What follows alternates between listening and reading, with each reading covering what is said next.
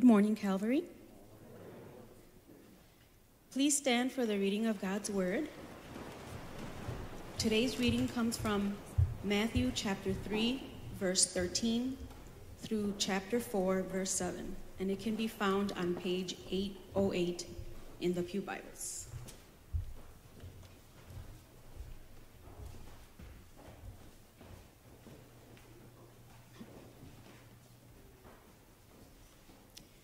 Then Jesus came from Galilee to the Jordan to John to be baptized by him.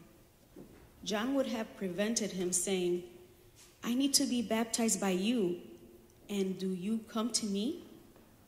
But Jesus answered him, Let it be so now, for thus it is fitting for us to fulfill all righteousness. Then he consented. And when Jesus was baptized, immediately he went up from the water. And behold, the heavens were opened to him, and he saw the Spirit of God descending like a dove and coming to rest on him. And behold, a voice from heaven said, This is my beloved Son, with whom I am well pleased. Then Jesus was led up by the Spirit into the wilderness to be tempted by the devil. And after fasting 40 days and 40 nights, he was hungry. And the tempter came and said to him, If you are the Son of God, command these stones to become loaves of bread. But he answered, It is written, Man shall not live by bread alone, but by every word that comes from the mouth of God.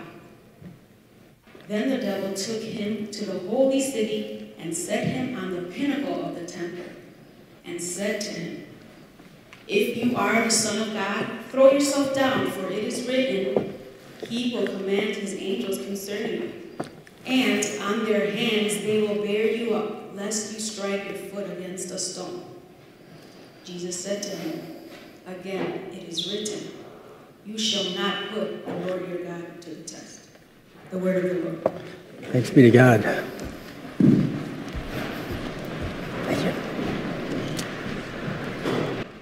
Uh, good morning, everyone. Welcome to Calvary Memorial Church. My name is Joel Miles. I'm on staff here at Calvary, and it's my great privilege to be here to preach, to proclaim God's word. We are continuing today in our Lenten series, uh, which is why we've kind of switched things up. Why the order of service is different, and we're doing the sermon so early. And we are looking at the temptations of Jesus. And today, in particular, we're focusing on Matthew chapter 4, verses 5 through 7. So each week, we're kind of adding the next portion of the text that we're looking at entirely over Lent. And today, we read more than this, is just verses 4, sorry, verses 5 through 7, which is the second temptation that Jesus faces by the devil.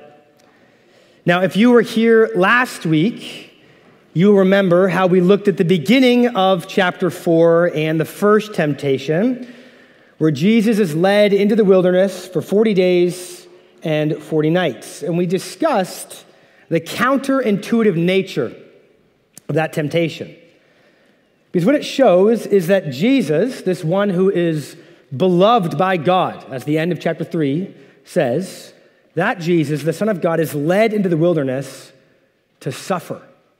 Even though he's loved by God, he's led to suffer for the purpose of the devil being able to tempt him. And what the devil tempts him to do is to stop, to stop suffering, saying, If you are the Son of God, meaning if you are loved by God, if God cares about you, turn this stone into bread. In other words, stop the pain, stop the suffering. Why? Because you are the Son of God because you are loved by him, which in many ways I think to us seems to make sense. But you see, that's the lie. That's the lie that Satan wants Jesus and us to believe that God doesn't care about you, because if he did, your life would look different. And in particular, for us, we can know that this is a lie because Jesus went into the wilderness for us. And it took him all the way until he was on the cross where he faced these same temptations again, where they actually cried out to him, If you are the Son of God, come off the cross, come down, and we will believe in you. but he was there for us. He was there for you. He was there to actually give us salvation. But okay, this week, as we look at this second temptation, I want to press into this a little bit more in many ways because there's a lot of similarities between last week and this week. The temptation, there's a lot of similarities between the two of them. And honestly, I've been somewhat overwhelmed by the response to last week's sermon. Many of you have come up to me, have emailed me, and have said how much that sermon meant to you and how much you needed to hear that. But I want us to think for a moment what that means. Because what it doesn't mean is, wow, what a sermon. I might be tempted to think that, but that would be a lie. what it actually means is, wow, there must be a lot of people in this room who are in pain. There must be a lot of people here who need to be reminded that God loves them despite what they are going through. And if that's true for us, how much more true is that for us when we walk out these doors into our world? We are a people who are hurting in many ways.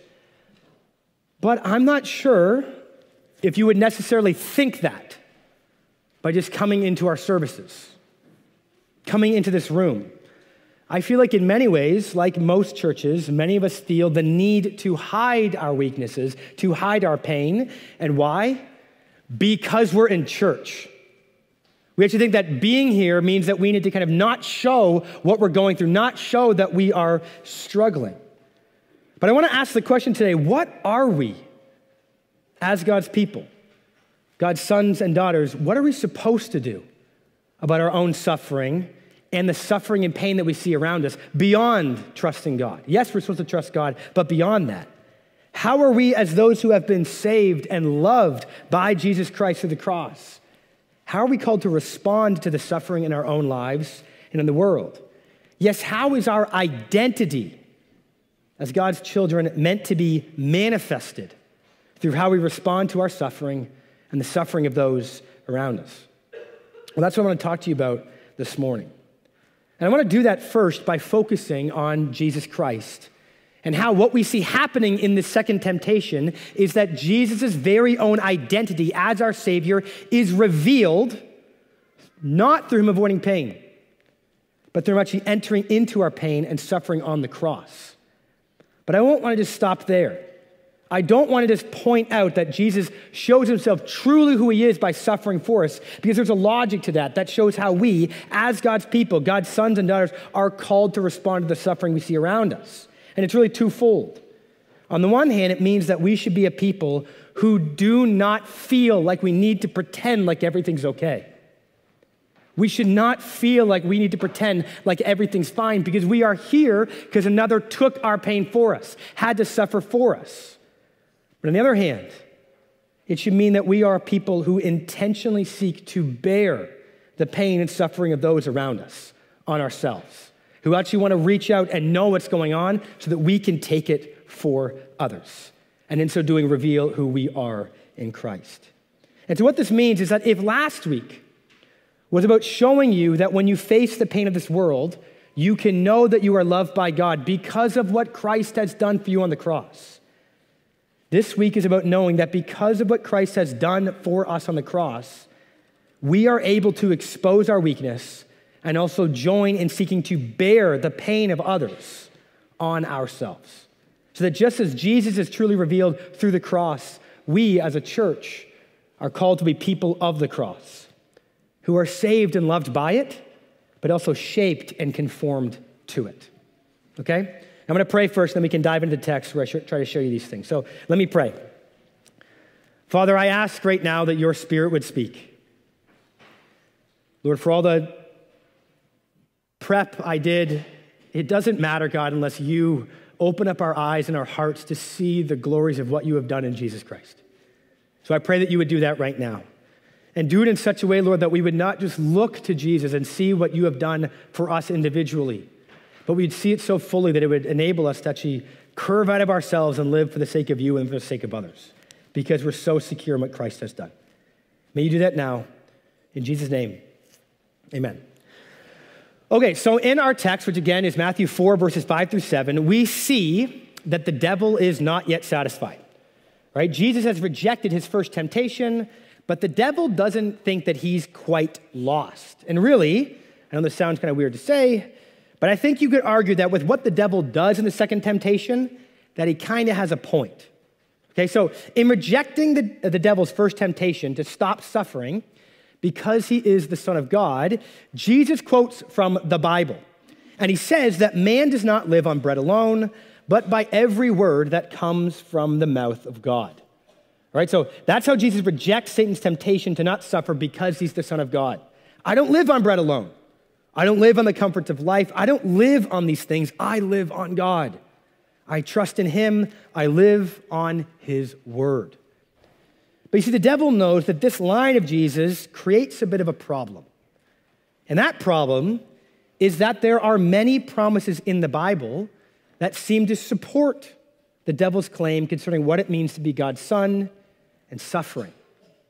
Yes, there are many places in the scriptures that speak of God's love and care for us in such a way that it seems to be claiming that if we are faithful to God or God loves us, God will enable us to avoid pain and suffering. In fact, this is especially true as it concerns God's Messiah or God's chosen instrument for saving his people. What I mean is that while showing in the Word of God the word which Jesus claims to live on, that suffering is in general is something we all need to endure, and that this does not mean that God does not love us. Well, that's possible. What can be harder to do sometimes is to show that the one who has been sent to save us from this suffering, the Messiah, the Son of God, showing that that person will actually save us by suffering with us or for us. That can sometimes seem harder to prove. And in many ways, I think that makes intuitive sense.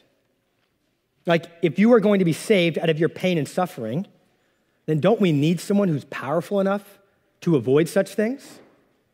If we want salvation, we need someone who's different, who's above the fray, who's able to conquer the enemies that we succumb to. And the people of Jesus' day were looking for that person. And they were doing so because the Old Testament Okay, in the Bible, leading up to the birth of Jesus, God promises that one day he will provide a Savior. In fact, the promises of a Savior begin all the way back in Genesis 3. When sin enters into the world through the temptation of Satan, God promises that one day, one day someone will come who will crush the head of Satan, who will crush the head of the serpent, who will trample on the head of the adder, who will conquer the effects of sin. And the people of Jesus' day were looking for that very person. And they had assumptions of what he should look like.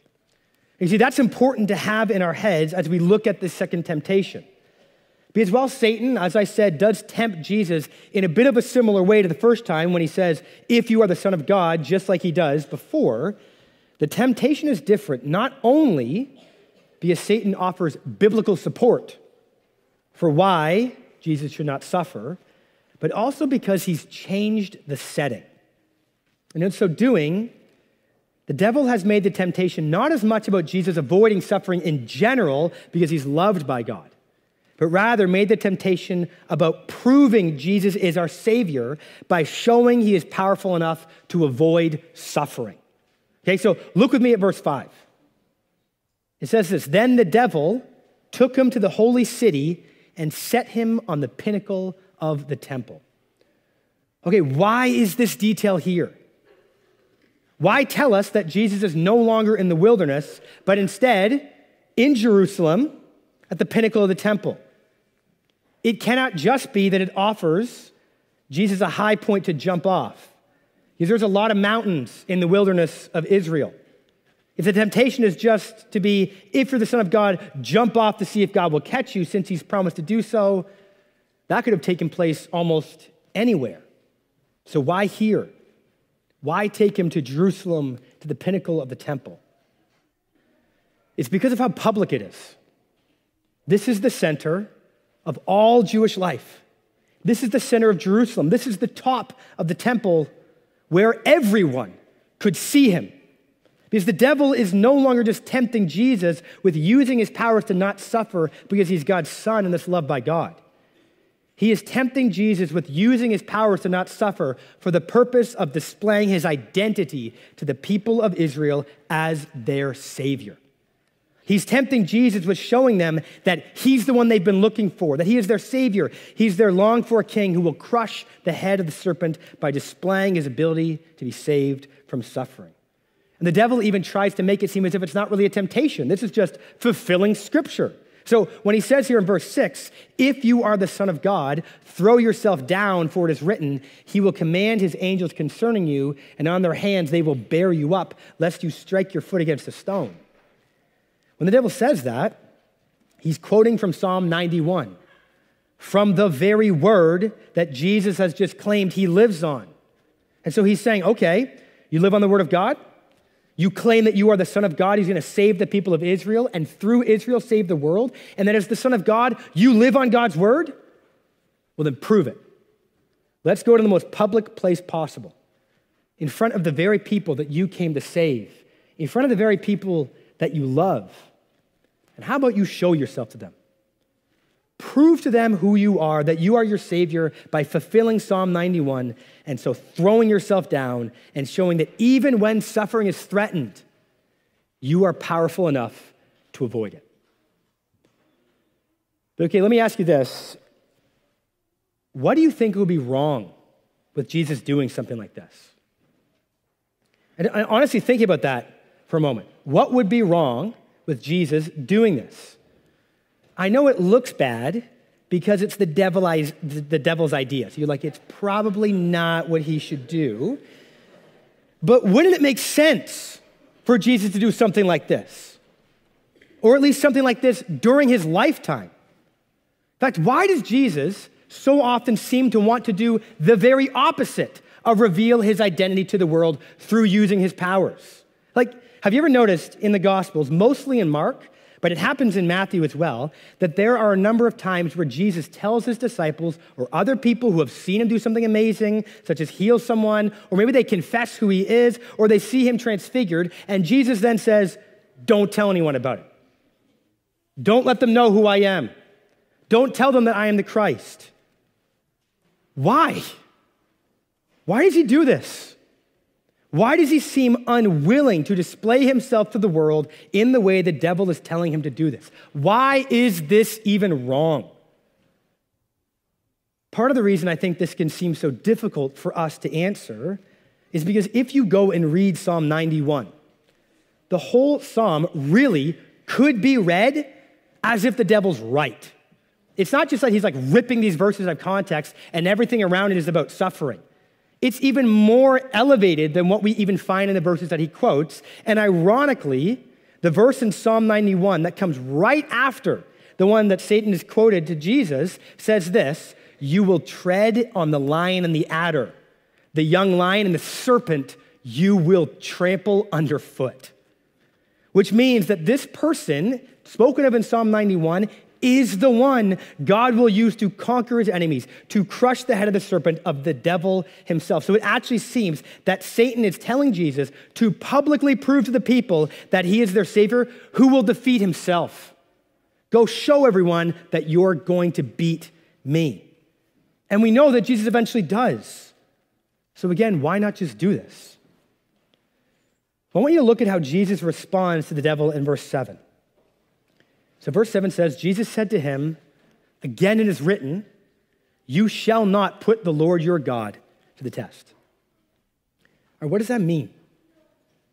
Well, what it means is that the problem with the devil's use of Scripture is that by using it in the way that he does, he is choosing the way that God has to work in order to be considered faithful to it. The devil is responding to Jesus by saying, Oh, you live on God's word? You trust in him? Well, then throw yourself down from here because he's promised to catch you. But Jesus is saying, No, he hasn't. That isn't trusting God. That is testing to see if God is faithful according to the criteria that you have made up.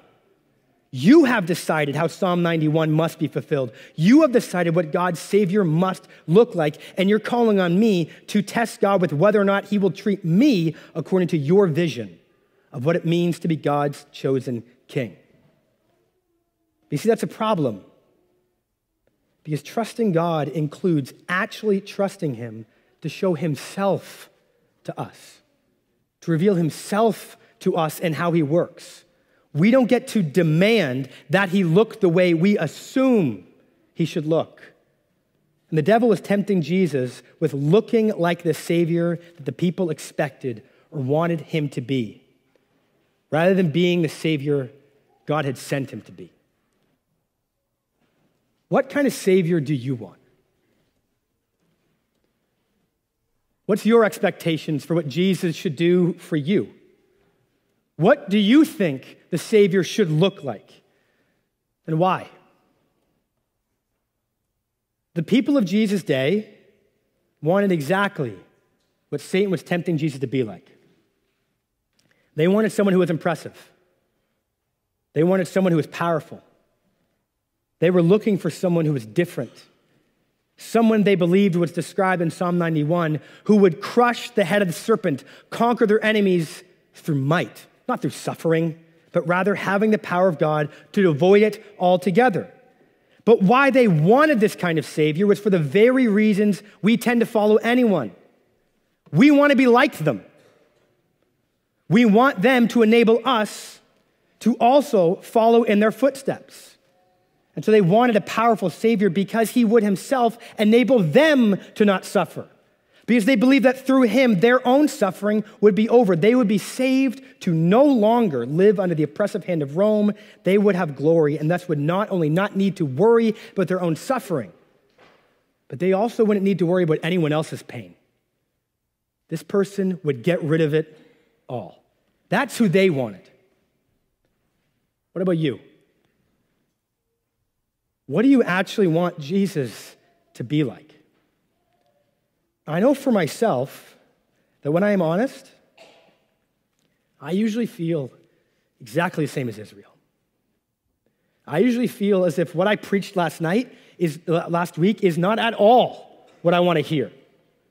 If I was choosing what my Savior was going to look like, I wouldn't say, well, my Savior would love me in the midst of my suffering. I would say he would get rid of it. If I was choosing my Savior and I read Psalm 23, I'd get rid of that middle section that says, Even though I walk through the valley of the shadow of death, I'll feel no evil, for you're with me. I'd say, We don't need that part. He'll just lead me to valleys of green pastures. He'll just be with me always, but I won't go through anything hard. In fact, this is so true for me, guys, that often when God leads me to care for someone else, I realize that I actually expect it not to be hard because I'm following God's will. So, many of you know this story, but a number of years ago, my wife and I expanded our family through foster care and adoption. And I am, I am so glad. I'm so glad that he did. Those children are an absolute gift. But part of the reason they are a gift, and there's so many things I could list, is because God used them to show me the cost of love and so the glories of Jesus Christ and what he has done for us. You see, whenever I would explain to someone what I was doing before the kids joined our family, I'd point to Jesus and his work for us.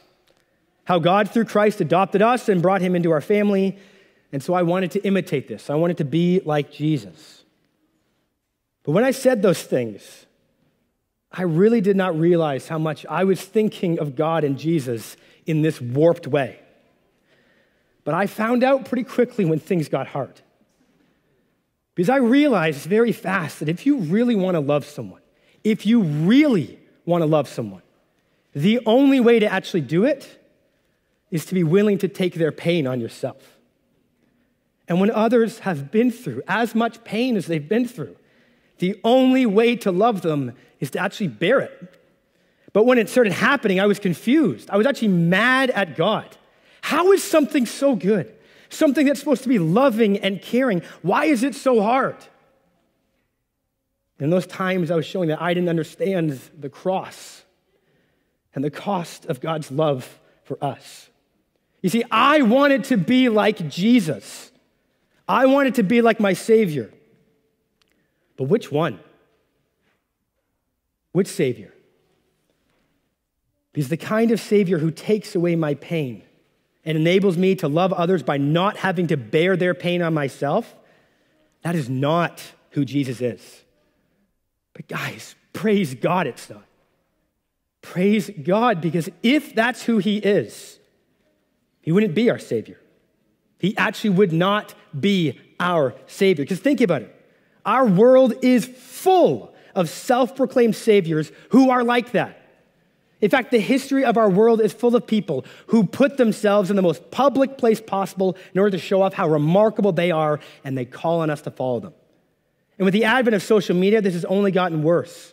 We are inundated with people putting themselves forward to show their glory and offering to us that if we follow them, then we too can bask in their glory. Follow me, and your life will be different. It'll be better. Employ my methods, and your church is guaranteed to grow, or you will be stronger, or skinnier, or smarter, or happier, or richer, or more organized. Yes, our world is full of these heroes who have sought to display to the world how they offer hope because aren't they great? Aren't they amazing? Aren't they strong? And we follow them. We listen to their words. We watch their wonders and we get in line to praise them because they are the leaders that we want. They offer us the world of Psalm 91, but without pain, without wilderness, without struggle, without the need to care for those around us, without the cross. And that is exactly the kind of Savior Israel wanted in Jesus' day. And it's the kind of Savior that we want. The ones who offer a better life without pain, through following in the footsteps of their power. By actually, like, literally, the ethic of our world right now, if you remember, Gerald talked about this a lot, the ethic of, of our world is curve in on yourself. Care about you. It's all about you. If someone's holding you back, get rid of them. You need to look at yourself and make sure you are okay. It's not to actually live for others. But Jesus absolutely refused to do that. Even though he could have, even though he could have shown that he's the best form of that kind of Savior and so gathered a massive following, he refused. Why? Because that is not the kind of Savior God sent him to be. In fact, to live that way is not to be a savior at all. Because for each one of those saviors who has risen up throughout history, and for each one today, the end is always the same. Every single self proclaimed Messiah, every single mass proclaimed Savior, every single time someone rises up to gather a huge following, the end is always the same death. It comes and takes them all. For every single one of those leaders, in the end, the serpent who through temptation brought death into the world, in the end, he stands over their grave. He crushes them. Because for all their power, for all their wonderful displays of magnificence, for all their talk of how you can take care of yourself, death keeps winning. It takes them all, and we follow them, we go down that same path. In the end, their true identity is exposed then. They're not the Messiah. They're not the Son of God. There is, however, one man whom death could not hold. There is one who rose on Easter Day to never taste death again. And it is that man whom God declared, That is my son. That is my Lord. It is that man who was truly revealed as the Savior, who has crushed the head of the serpent. And that man is Jesus Christ, the only one who is truly able to fulfill Psalm 91. But, and this is the paradox of Christianity, he was able to do it not because he avoided pain and suffering, but because he was willing to follow God's will and take our sin, take our pain, take our suffering, take our death on himself, and then bury it in the ground. You see, that's the point. Of course, of course, Jesus could have done what the devil tempted him to do. He could have shown the world that he could avoid pain. But in doing so, while he would have gathered a massive following, he would not have offered us the hope of one day every tear being wiped away and death being no more. He would not have crushed the head of Satan. He would not have offered us the hope of Psalm 91. To do that He had to die for us. And it's why when he comes back from the grave, he comes back with the scars on his hand because he is forever the crucified one. To become the resurrected one, he had to be the crucified one. It is through the cross, through death in our place, that he reveals to, himself, to us that he is our king, our savior, the Son of God. It is through being the Son of suffering that he is the Son of God. It is only through Good Friday that we get Easter Sunday. You see, this is why Jesus often told his disciples, Don't tell others about who I am after he'd done something powerful. Because for all the powerful acts that he did, thinking of him in light of those things, divorced from his death, before he had been hung up for all to see, would have led to misunderstanding. You can only truly understand him through his death and resurrection. The only way to truly be the Messiah that God has sent him to be is through death. And so without the cross, you won't get who Jesus actually is. You might know that he's the Messiah. You might be able to say that he is the Savior. But the categories you will use for explaining what those things mean are the exact categories the devil is tempting Jesus to use here. Be our Savior, be our hope through avoiding the cross. But you can only truly understand what those words mean by seeing it through the lens of his death and resurrection as Jesus is the Son of God, not because he can avoid suffering, but because he went through it for us and came out the other side. He is the one who crushes the head of the serpent, not because he's powerful enough to avoid death, even though he could have, but because he's willing to follow God through death. But okay, we need to make sure we understand the implications of this for our lives. Because this is scandalous. It's actually why, if you ever go and read, which I'm not suggesting you do this, but if you ever wanted to, go and read the other Gospels, the Gnostic Gospels, what you will find in every single one of them, Jesus doesn't die. He doesn't go to the cross. We have been trying to erase this fact since he did it. Because what this means is that Jesus is the Savior that you need, but he's not the Savior you naturally want. He is the one we need because it is only through him that we are offered life, that we're offered hope, that we're offered the assurance of resurrection. Guys, all the other leaders and self appointed messiahs claim to offer a better life now, but in the end, they fail. Jesus, however, offers you eternal and true life. He offers you the love of God through his death. He's the Savior we need, but he's not the Savior we naturally want. Because in saving us through the cross and resurrection, he calls on us, his people, to follow him down that same path. And you see, that is what God graciously, graciously helped me learn through my kids. He helped me actually learn that that's the path we must go down, the path that Christ did for us, and that we are called to join him in. But surprisingly, what I found in actually learning that was not that I actually then lost my life, I had found it. I'd found the good life.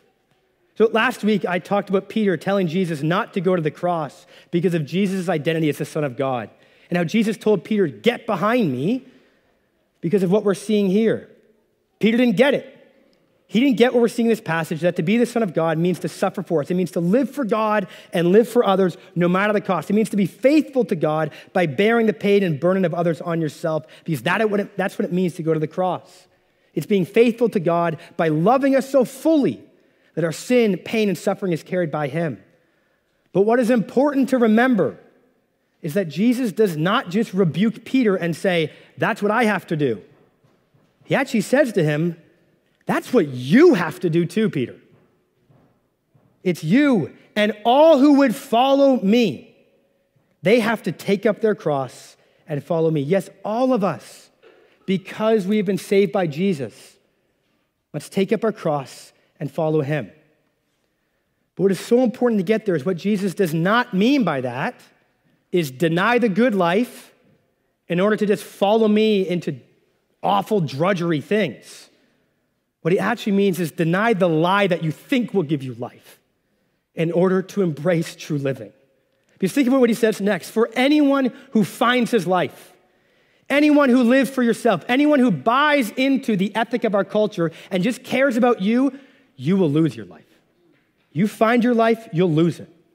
But those who lose their lives for Christ's sake, those who get that they've been given everything by Jesus Christ and so actually live for God and live for others, they will find it. In other words, to live for yourself now, to follow the ethic of our world and suggestions of the false saviors who call on us to just live for you means you'll actually lose your life. But if you know Jesus, if you know the love that God has given to you in Christ, and because of that, seek to bear the burdens of those around you, you will find that you are truly alive, looking forward to the day when you will be brought back with Christ. You see, that is the kind of community we, as the church, are actually saved to be. We are not just saved from something, but for something. We are saved by Jesus Christ to be a community that knows we are loved by the cross, but also are shaped and conformed to it. And see, what this means is that for some of us, and really for all of us, guys, we have to not try to hide how weak we are. We have to not come through these doors and think that we can't tell others about what we are going through. I know that what I'm saying here could seem as if it is hard for some of you to hear because what you are going through is so hard and difficult, you can't imagine bearing someone else's pain as well. And that's fine, that's okay. But please don't come through these doors thinking you need to hide it and throw on a smile because you're in church. Guys, the church gathers because we are weak. We gather because we need Christ to give himself to us. And we need to be a community that's willing to expose that weakness. But that also means that for all of us here, we need to be a community that actually accepts that that weakness is here, that accepts the fact that people are hurting and they need you. And so we need to be willing to bear that pain on ourselves, to be a community then who knows so deeply what Christ has done for us, that the cross is not just something we look to to know that we are loved but that we believe it so fully that we aren't trying to hold on to our lives. We know we've been given it already. And so we're seeking to be willing to bear the pain and suffering of those who are around us. And we do it because of Christ, because of what he has done, because he went to the cross for us. And in so doing, he showed himself to be the true king, to be the true savior that we all need. As his people, may we believe that so fully that we live like him and for him the rest of our lives. Amen. Let's pray.